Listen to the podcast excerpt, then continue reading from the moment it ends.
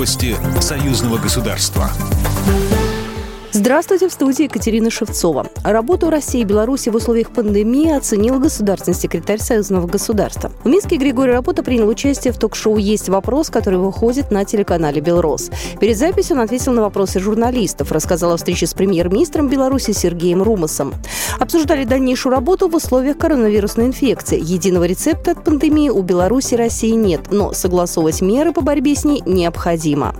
Некие принципы борьбы с этой заразой, они уже международным сообществом, и мы, так сказать, являемся частью его, уже приняты. Какие-то гигиенические меры, э, меры ограничения контактов, э, там, в случае необходимости закрытие школ, детских садов, э, в случае необходимости перевод людей на удаленный доступ к работе. Пандемия коронавируса вносит свои коррективы в союзные мероприятия. Например, торжества в День единения народов России и Беларуси придется отменить. Обсуждали журналисты с госсекретарем и частичное закрытие общей границы, меры щадящие. Грузопоток продолжается, не прерывается авиационное и железнодорожное сообщение. Однако в это распоряжение, возможно, будут внесены поправки. Сейчас это распоряжение подвергается, так сказать, каким-то поправкам, осмыслению. Это же надо было делать быстро. И неизбежно то, что не учтены какие-то категории граждан. Вот давайте посмотрим, э, в каком виде сейчас это будет поправлено, да, и тогда мы с вами можем поговорить об этом. Также Григорий Рапота подчеркнул, что пандемия коронавируса неизбежно повлияет на экономику союзного государства. Речь, по его словам, может идти о некотором падении товарооборота в целом и объемов поставок по отдельным видам продукции.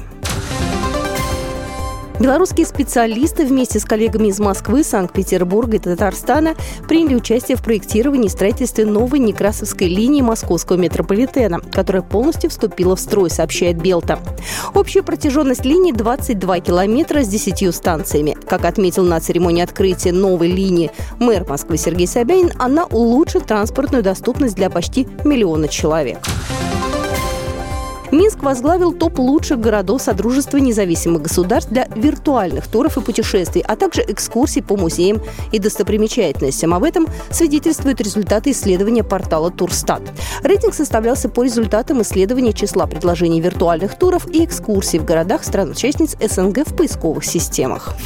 Программа произведена по заказу телерадиовещательной организации Союзного государства. По вопросу размещения рекламы на телеканале «Белрос» звоните по телефону в России 495 637 65 22. В Беларуси плюс 375 44 759 37 76.